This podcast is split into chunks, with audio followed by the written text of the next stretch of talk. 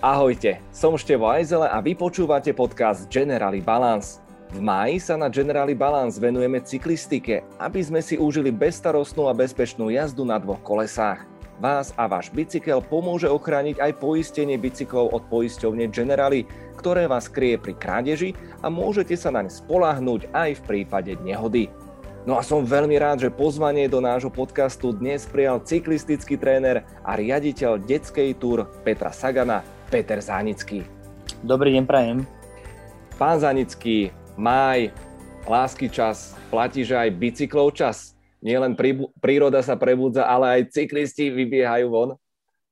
Tak teraz obzvlášť, ako spomínate, v máji e, začíname trošku oneskorenie tú cyklistickú sezónu, pretože Uh, aj keď sa povie, že tá teplota alebo jar prichádza v máji, pre nás cyklistov už veľakrát v nejakom februári, v marci už začíname zarezávať prvé kilometre, či už na Slovensku, na juhu, alebo niekde v Chorvátsku, alebo uh, dokonca ďalej na Malorke, Kanárske ostrovy a podobne. To sú destinácie, kde nás cyklistov veľa vidieť, ale je pravda, že teraz tie opatrenia, ktoré postupne sa odburávajú práve tej cyklistike prajú a v máji by som povedal, že taký najväčší vzostup e, bicyklovania.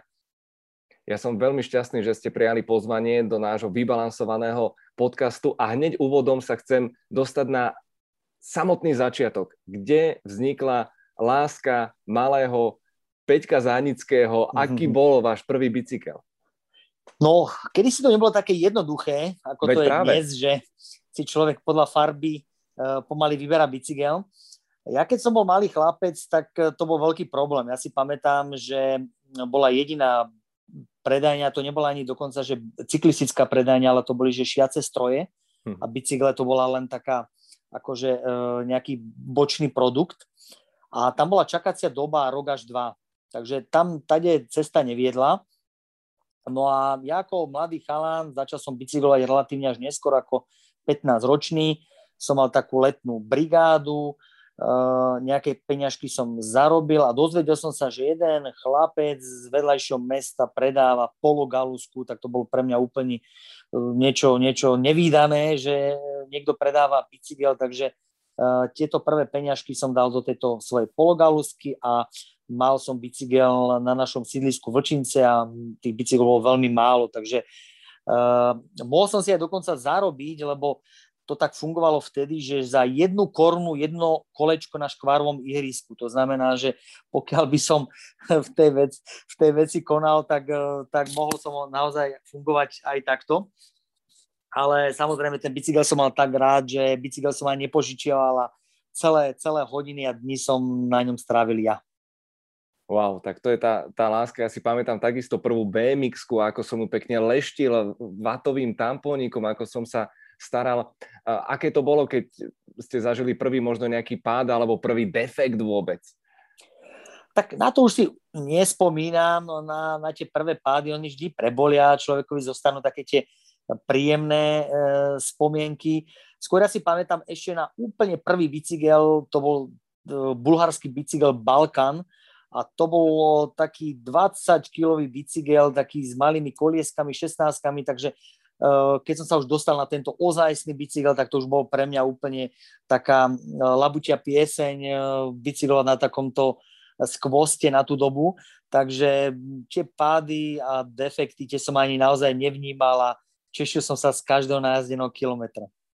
Ja viem, že je to taká trošku kliše otázka, ale bolo to práve to čaro a možno tá komplikovanosť tej doby, e, čo vás poháňala vpred, e, zjednoduším tú otázku, že tie bicykle boli ťažké, e, staré, nepomerne iné, aké používajú deti dnes.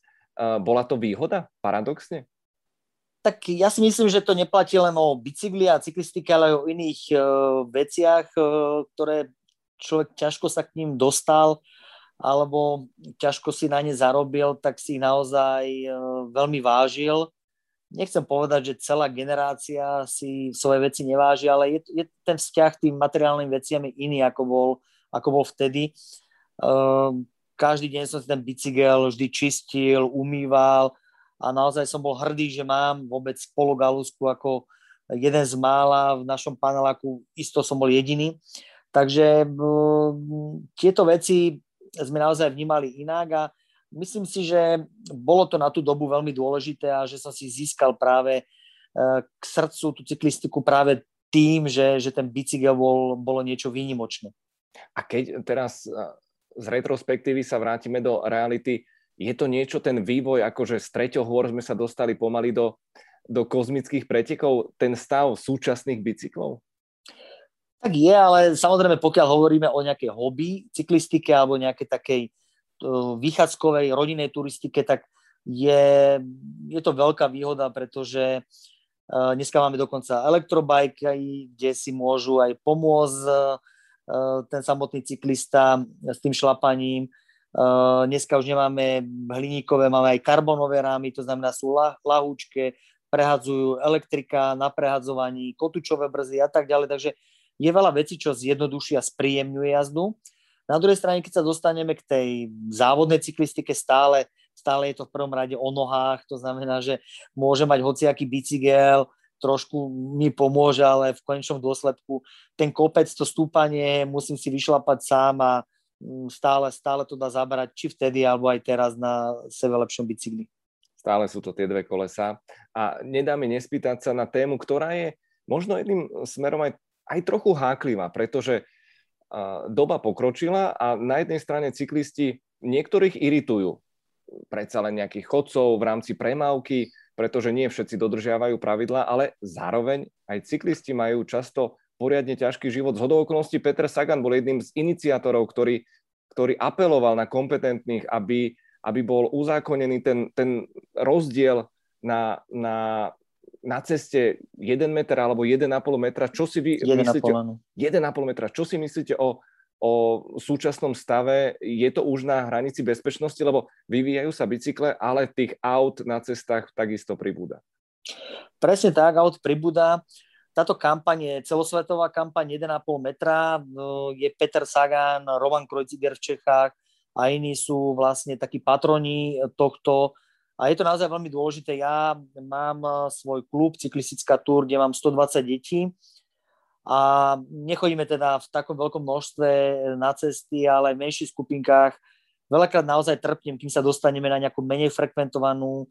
Je to, je to náročné. E, dokonca ani tie cyklocesty, ktoré sa budujú, čo je, čo je super a som rád, že už nie je tak, e, tak málo a pribúdajú ako e, huby po daždi, čo je len dobré, ale nie sú pre možno takúto výkonnostnú skupinu. To je skôr pre tú rodinu, cykloturistiku, kde sa človek ide popri Dunaji previesť a tiež to asi nie je celkom fajn, aby sa tam e, naháňali cyklisti, ktorí idú veľkou rýchlosťou, takže stále tí, e, tí cyklisti, profi cyklisti to nazvem, potrebujú tie cesty a kde sa delia so samotnými autami a niekedy je to naozaj e, na hrania.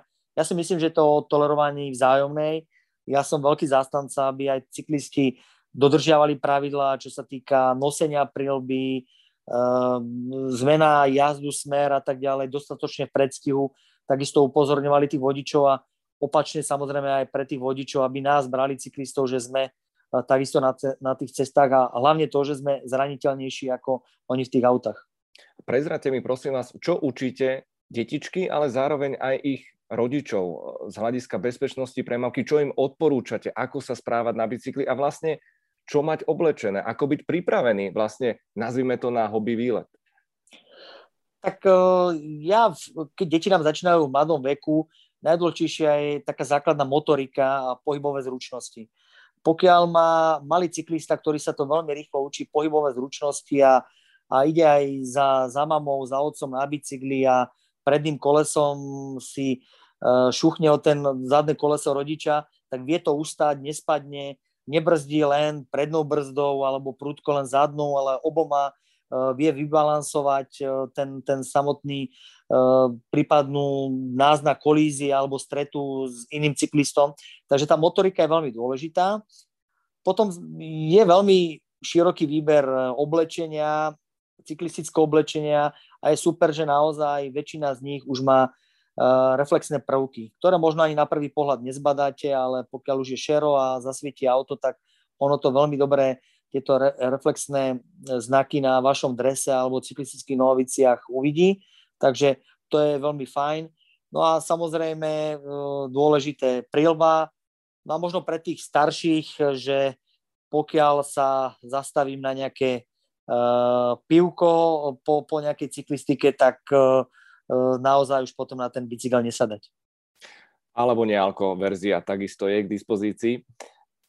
Váš život na bicykli, mimo neho, váš trénerský život je spätý, dá sa to už povedať, so slávnymi bratmi, Saganovcami.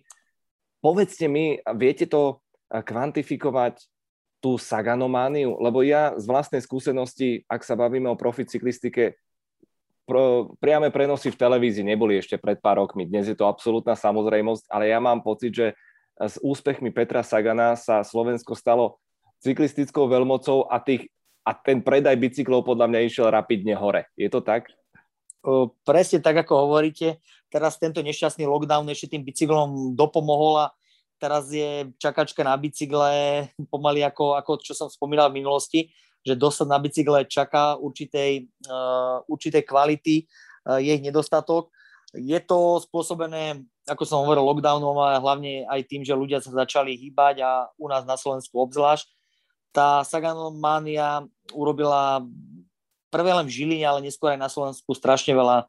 Keď spomeniem Žilinu, tak ja si pamätám, keď som bicykloval, tak Žilina nie je malé mesto, ale ja som poznal všetkých, ktorí bicyklovali, lebo nás bolo možno 20, tak sme sa zdravili už z diálky, e, všetci sme sa poznali, dochodil v tých, tých elastiákoch, hej, ako, ako sa to veľa ľuďom zdalo zvláštne, čudné, čo to majú oblečení tí cyklisti. A dneska, dneska to sú už stovky ľudí, dneska nemôžem povedať, alebo si nedovolím, že poznám v Žiline ani čas cyklistov, pretože ich pribudlo do rôznych vekových kategórií, rôzne výkonnosti a, a je to, je to super, že bicykluje toľko ľudí a ja sa z toho teším a nikdy som neveril, keď, že tak, tak cyklistika môže sa stať populárna a, a to aj napriek tomu, že tá situácia, ako sme spomínali na tých cestách, možno až tak nepraje tým cyklistom, ale zasa Slovensko pre tú horskú cyklistiku alebo takú tú víkendovú, takú outdoor cyklistiku je úplne, úplne ideálne. Máme toľko možností, veľa krajín by nám ich uh, závidelo. Spomeniem mm, Jura Sagana, s ktorým chodím často na tréningy. Práve dva dní dozadu, ako sme šlapali na bicykli, tak mi hovorí, že uh, v Belgicku, kde on trávi veľa času, teraz cez ten lockdown ľudia, ľudia takisto sa začali turistikovať a hlavne bicyklovať a, a že oni majú také, on to nazval kapustové polia, kde sa ľudia len premávajú, akože aby boli akože v prírode. A že tým pádom, že sa pohybuje medzi rôznymi krajinami, práve tie možnosti na cyklistiku na Slovensku ešte viac si užíva a je to naozaj tu na tento šport uh, úplne ideálne. Takže nájdu si tu svoje aj tí hobby, ale, ale máme tu aj také náročné uh, cyklocesty, že myslím, že každý si tu niečo svoje nájde. A je úžasné, že v podstate robíte dobre pre svoje zdravie, ste na čerstvom vzduchu a vy pomáhate samozrejme pri výchove detí, mladých talentov aká je tá momentálne situácia, lebo ja poznám iné športy, kde majú veľký problém vôbec zaplniť nejaký ročník, vytvoriť nejaký tím, nejaké mužstvo. Predpokladám, že vy možno ešte aj odmietate. Tak v našom klube my neodmietame, ale to, čo ste naznačili, je úplne pravda. Ten, ten boom stále cyklistiky pokračuje. Ja si pamätám, keď som s malým Peťom Saganom chodil na preteky v rámci Slovenska, Slovenského pohára, tak tej jeho kategórii bývalo na štarte 12-13 detí. Dnes, keď robíme detskú túr Petra Sagan alebo iné podujatie v tej kategórii 80-90 detí. A to je kategória dvoch ročníkov. Tí kategórie 10-12. Takže e, je to veľmi veľa, takže to je to super, čo, čo nám vzniká. Trošku možno mínus je, že tie deti sa možno veľmi rýchlo tak špecializujú na ten šport, čo ja ako z trénerského hľadiska až tak úplne neuznávam, pretože je fajn, keď deti sú všestrané v mladom veku a nie, že 6-roční už uh, sú tak dobrí na to bicykli, že nemajú potom kde, kde stúpať vyššie. A ja veľakrát aj hovorím, že na tej detskej túr, ktorú poriadam, tak e, keby nastúpil 7-ročný Peter Sagan, tak by nevyhral, pretože tie deti v jeho veku sú momentálne lepšie, čo však nie je záruka, že to bude stále. To znamená, že preto by som niekedy taký ten športový vývoj u detí trošku možno v tom mladšom veku utlmil. A je fajn, keď ja aj veľa rodičom hovorím, že dajte deti kľudne, aj, aj nech na klavír, nech, nech pláva, nech robí gymnastiku, bicykluje, eh, aby tie deti boli všestrané.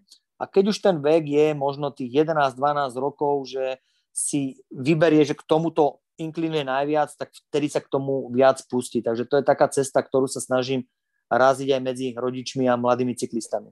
A schválne, neodpustím si tú otázku, je aj v cyklistike taký ten fenomén, ja ho poznám napríklad z futbalu alebo hokeja, že sa že sú také skupinky premotivovaných rodičov, ktorí v tom maličkom 5, 6, 7 ročnom dieťati už vidia svojho budúceho živiteľa? Presne tak, asi v každom športe toto, toto funguje. Veľakrát možno také nenaplnené ambície vlastné sa človek snaží pretaviť e, do toho dieťaťa. My sa snažíme rozhovormi, robíme nejaké semináre, aby sme toto trošku e, z tých rodičov dostali a naozaj 6-7 ročný je dieťa vo vývoje, príde puberta, nastane veľa vecí, takže odpovedať, že na 7-ročného chlapca, že tento, tento to dotiahne alebo dievča ďaleko, tak isto, isto to nie nie je správne a veľakrát sa človek môže míliť a práve tou stižiadostivosťou a nejakým takou tvrdou robotou to dosiahnu práve niektorí menej talentovanejší ďalej ako, ako tí, ktorí sa možno ako malé deti javili ako super talenty. Ako to bolo konkrétne vo vašom prípade, kedy ste vlastne zistili, že profi cyklistika už nie je úplne tak pre mňa a že možno skôr byť trénerom je také poslanie? Tak e, ja som začal jedna vec neskôr bicyklovať, ako som spomínal, možno 15 ročný, čo už je možno naozaj e, neskoro, ale o to viac ma to chytilo a drží ma to dodnes. A ja som možno skončil hlavne na tom, že v Žiline sme boli, prešiel som kategóriu dorastov, mladšieho, staršieho dorastu, začal som jazdiť mužov a tej dobe sme v Žiline boli dvaja muži, ktorí mali iné preteky ako mládež, to znamená, cestovali sme vlakom, veľakrát na bicykli sme sa dopravovali, pamätám si, zo Spiske Novej Vsi som išiel po pretekoch, nebol žiadny spoj, ešte po pretekoch zo Spiske do Žiliny na bicykli, takže bolo to naozaj niekedy e, také náročné, rád teraz na to spomínam s odstupom, ale nedalo sa to ťahať e, ďalej. A ja som tak plynule prestúpil k tej nejakej tej trénerskej, pretože tá cyklistika ma bavila, takže som tak nejak z tej mužskej cyklistiky uh, vycúval a prešiel do, do tej trénerskej a uh, myslím si, že uh, aj keby tá, tá, tie možnosti boli možno trošku iné, tak uh, až tak ten, ten level by o to vyšší nebol a myslím si, že takto, takto to bolo správne rozhodnutie. Nesmie chýbať otázka priamo na Petra Sagana. Kedy vo vašom živote ste boli najpyšnejší? Ktorý bol taký ten moment, kedy vám vyslovene, že srdce poskočilo? No, čo sa týka Petra, tak uh, asi by som nevedel odpovedať, že kedy jedenkrát, pretože uh, možno prvýkrát uh, si veľmi silne pamätám, v roku 2008 som bol s Petrom vo Valdi Sole a stal sa prvýkrát juniorským majstrom sveta v horskej cyklistike tak e, to, čo som dovtedy vydal v televízii, ako počas hymny, ako e, plačú či už účastníci, alebo tréneri, alebo, alebo ľudia blízky tomu výťazovi, tak to som zažil na vlastnej koži, že mi stekali slzy radosti, šťastia, hrdosti. No a potom, potom to bolo, vždy som sa snažil s Petrom, aj keď odišiel už vlastne do profi cyklistiky, tak fungovať alebo prísť na preteky za ním, či už to bol na Tour de France, ale veľké silné veci boli na majstra sveta, keď sa Peter stal majstrom sveta, či už to bolo v Katare, alebo v Bergene, kde, kde sme boli s Petrom, kde sme tie víťazstva oslavovali, kde sme všetko s ním prežívali, tak to bolo uh, takisto pre mňa uh, veľmi, veľmi silné. Bol som veľmi hrdý a, a možno ešte úplne z iného súdka, situácia, keď som s Petrom bol na, ako tréner na olympijských hrách v Rio de Janeiro.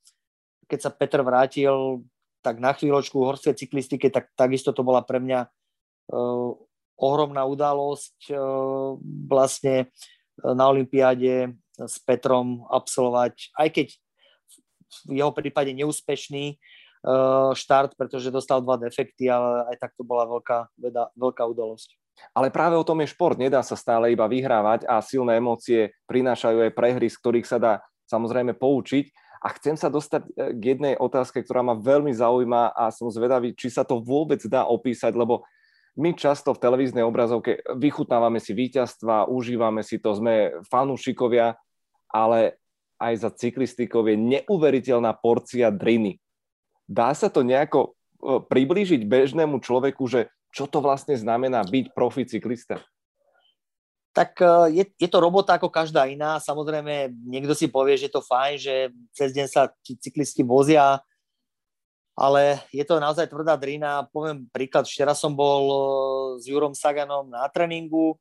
Ja ako hobbycyklista som si dal porciu 4 hodín na bicykli a Juro absolvoval 6,5-7 hodín na tom bicykli. Takže to je to je pracovná doba ako, ako, ako v práci, ako inde, s tým, že teda e, tam sa nedá odskočiť, aj keď my si môžeme odskočiť sa na kavičku takisto, tak by som klamal, že nie, ale 6-7 e, hodín a, a, sa, a najhoršie je to, že nekončí to len tým dobicyklovaním, potom je tá, tá regenerácia, nejaký stretching, pripraviť si stravu, nedá sa vždy len tak že zjem knedlo lepšie zelo alebo niečo podobné. Takže je to taký, naozaj taká celodenný program, že od rána musím sa tomu tréningu prispôsobiť a veľakrát si ľudia myslia, že tak ten cyklista však v lete bicykluje a potom oddychujú, ale ani nevedia, že dva týždne v roku sú také, kedy cyklista naozaj vypne, môže ísť na dovolenku alebo nemá nič. Je to niekedy na konci oktobra od novembra už sa musia pripravovať cyklisti na ďalšiu sezónu, majú kempy a tak ďalej, takže ten koloboj je znova.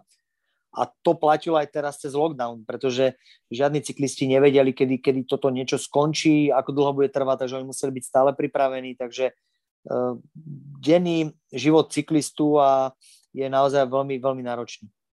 Vy osobne poznáte Petra Sagana asi viac ako ktokoľvek z nás, máte k nemu mimoriadne blízko celé tie roky stále dokáže vyhrávať, stále patrí k tej širšej špičke, ale predsa len jeho kariéra skôr či neskôr skončí.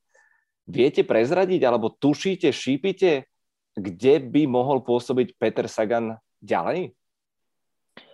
Myslíme po tej špo, cyklistickej kariére. Po ano? aktívnej kariére profi. Uh, isto sa už aj Peter trošku tak nad tým zamýšľa. Uh, v Žiline práve uh, sa snaží vybudovať uh, taký svoj taký hotel pre športovcov, kde bude časom je pripravené jeho múzeum, takže možno sa vidie aj v tomto nejakom takom hotelierstve a že to bude správovať, takže to je jedna z takých možno ambícií, kde by Peter chcel pôsobiť. Čo viem, že Peter na tú dráhu, ako som sa dal ja, že na tu sa nedá. No o tom som presvedčený, tak ako Petra poznám. Uh, myslím si, že touto cestou nepôjde a on veľakrát dokáže úplne prekvapiť a možno nadviažem práve na e, roky, keď sme boli s Petrom, pamätám si na majstrovstva sveta v Austrálii, bolo to v 2009, kedy sa tak lámal chlieb, že teda či dostane nejaké angažma ako profesionálom. A nakoniec e, dostal ho v Taliansku, čo je super, ale Peter sa vyjadril, že pokiaľ nedostane nejaké angažma, že teda tá cyklistika bude živiť, tak on pôjde ku bratovi, on mal pizzeriu v tom čase, že pôjde na, na tom skutri, že rozvážať pizzu a on naozaj bol o tom presvedčený. Takže Peter veľakrát sa tak rozhodoval, veľakrát tak spontánne, nečakane a niekedy bereč buď, buď všetko alebo nič, takže on nechcel robiť aj ten šport tak to, že uvidí sa alebo že začne niekde na Slovensku v nejakých menších, skromnejších podmienkach, ale buď sa uchytí vo veľkej cyklistike a bude to robiť naplno, alebo, alebo bude rozvážať pizzu. Mm, a ja si spomínam, to bol rok možno nejak 2010, keď nás ešte v televízii vtedy upozornili v športovom spravodajstve, že poďte nakrútiť tento talent a pamätám si ten prvý rozhovor, kolega robil celý zablatený, to bola ešte horská, horská cyklistika a bum, o dva roky už som robil uh, s Petrom rozhovor priamo na Tour de France, čo bol prvý oh. mega, mega úspech. Je ešte nejaký možno aj vo vašej mysli nejaký sen, čo by ste chceli s Petrom zažiť? A možno nemusí to byť úplne, úplne len profi cyklistika. Tak uh, ja by som ako v prvom rade Petrovi ešte želal, čo bolo úplne niečo neskutočné, keby tento rok v Belgicku získal štvrtý titul majstra sveta. To, to, to by bolo úplne nejak pecka, pretože štyrikrát titul majstra sveta ešte nikto nezískal, to by som mu prial. A s Petrom, aby mu to ešte naozaj bicyklovalo čo najdlhšie, pretože okolo neho sa vytvorila naozaj super partia uh, cyklistov tu zo Žiliny, z okolia, ktorí aj teraz sa o, o týždeň chystáme za Petrom na Giro de Italia. Proste aj, aj nás to trošku ostatných tlačí bicyklovať, e, zažívať v tej cyklistike e, veľa radostných spoločných chvíľ, takže nás takisto Peter e, tú partiu cyklistov tak uh, uh, utužil a to je veľmi fajn a ja s Petrom možno, keby sa nám podarila možno taká ako to bolo pár rokov dozadu, nejaký, nejaká taká, ani nenazvem, že dovolenka, ale nejaká taká športová aktivita. Bol som s Petrom v minulosti pod Mont Everestom v Himalajoch. Mali sme taký trek, len my dvaja, bolo to naozaj super. Aj sme si, aj sme si mákli, dali do tela, aj sme veľa videli, takže to možno mám taký, taký nie že sen, to je možno silné slovo, ale pokiaľ by sa také niečo podarilo, tak, eh, tak myslím, že uh, si budeme ešte mať aj, aj na takéto aktivite čo povedať. Uh-huh. A rád by som ocenil ten, ten úžasný presah. Už sme to naznačili, čo sa týka bežných hobby cyklistov, ale zároveň ste riaditeľom pretekov pre deti. Detská túr Petra Sagana. Ako sa vlastne zrodila táto myšlienka? Aké je posolstvo? Ja nemôžem povedať, že tú myšlienku som mal ja. Oslovili ma práve od nášho generálneho partnera ľudia, ktorí eh, či by som sa nepustil do nejakej cyklistickej akcie a ja som vtedy mal iné aktivity, ale s Petrom som prehodil slovo, či by nešiel ako patron súťaže do toho, samozrejme, že podporí akciu, príde, keď bude môcť, čo, čo je to najviac, čo mi Peter môže dať, je práve jeho osobná účasť, že robí predjazda detskom, auto, detskám autogramiádu, a to mi Peter slúbil, že keď mu program dovolí, príde. Tak ja som neváhal a do toho sa pustil a tento projekt už má 8 rokov. Ehm, každý rok viac ako 5000 detí navštívi toto podujatie. Ehm, brázdime po celom Slovensku, od ehm, juhu až, až na sever Slovenska. Takže už je to také, taká moja srdcovka, verím, že aj srdcovka tých účastníkov, ktorí Veľakrát len s rodičmi prídu na nejaké to kolo, ktoré máme v blízkosti ich obce a prídu si pobicyklovať a, a zrazu decka ich strhnú a tí rodičia potom s nami putujú po, uh, po celom Slovensku a, a každý rok a stále tých detí a rodičov pribúda a zatiaľ sa nám to darí a to, to, ma, to ma nesmierne teší. Wow, držím palce, lebo projekt naozaj zmysluplný.